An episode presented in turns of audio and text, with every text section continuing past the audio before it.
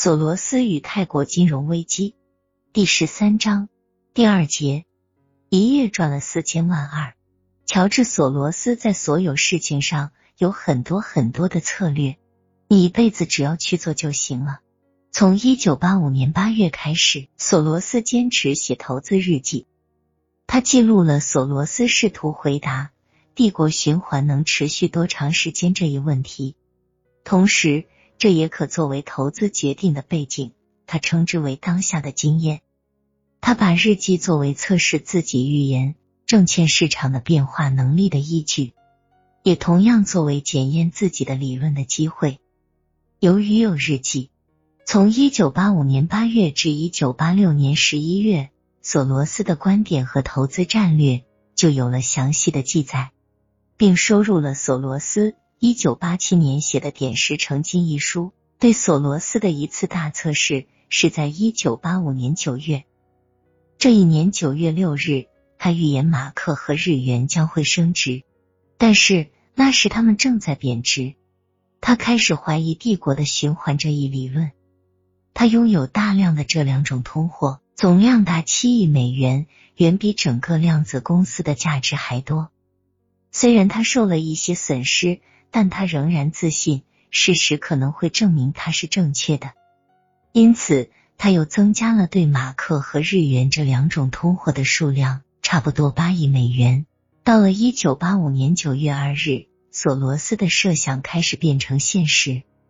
美国财政部的新任部长詹姆士·贝克认为美元必须贬值，因为美国开始要求保护自己的工业。贝克和法国。西德、日本和英国的几个财政部长在纽约市的普拉扎宾馆碰头商讨。索罗斯知道了这次会议，并且很快意识到这些财政部长打算做什么。索罗斯通宵达旦的工作，又买了数百万日元。部长们果然是准备让美元下跌，签订了所谓的普拉扎协议，提出了通过更密切的配合有关非美元通货升值的命令。这就意味着，现在中央银行被迫使美元贬值。这份协议公布后的第一天，美元对日元从二百三十九下降到二百二十二点五，即下降了百分之四点三。这是历史上下降最大的一天。使索罗斯高兴的是，他一夜之间赚了四千万美元。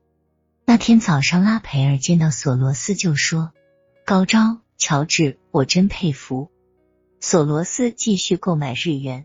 在一九八五年九月二十八日的日记中，索罗斯把普拉扎协议签订时的突然而敏捷的行动称之为一生中的一次消遣。最后那一个星期的利润比最近四年金融贸易损失的总和还要多。普拉扎协议投资使量子公司在国内树立了形象。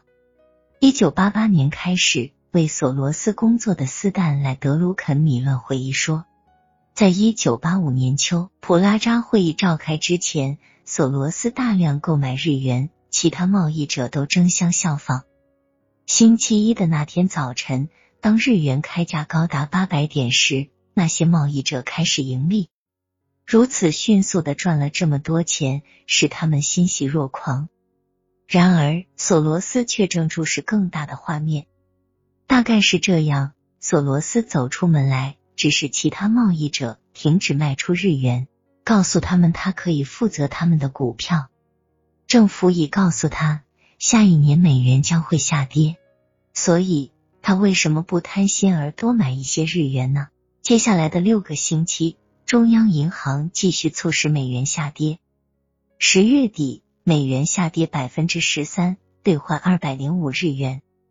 到一九八六年九月，下降到兑换一百五十三日元，外币对美元平均升值百分之二十四至百分之二十八。总计起来，索罗斯这一盘下了十五亿美元的赌注，大部分压在马克和日元上。实践证明这一步棋十分高明，他赚了大约一万五千万美元。很显然，这种影响已经确立。所以，索罗斯并不担心，他有些忍俊不禁。他不断的赚钱。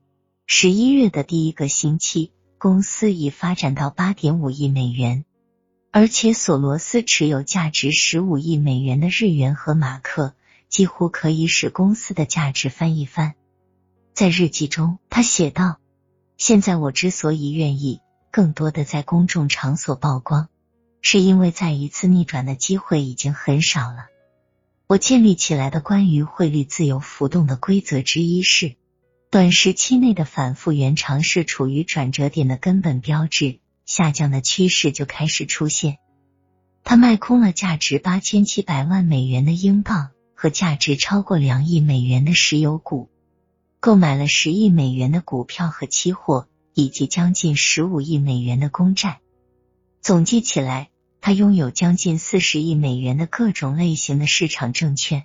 短时期内的反复无常的渣化是处于转折点的根本标志，下降的趋势就开始确立。他表现出惊人的自信心。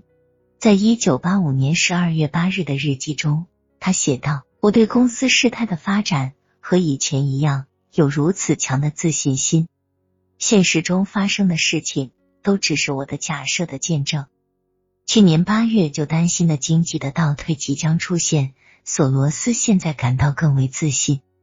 政府力图使美元贬值，股票和公债市场行情看涨，股市的极度繁荣似乎已经可能。他把这个时期称之为资本主义的黄金时代，而且。把它当为一生难逢的上涨行情。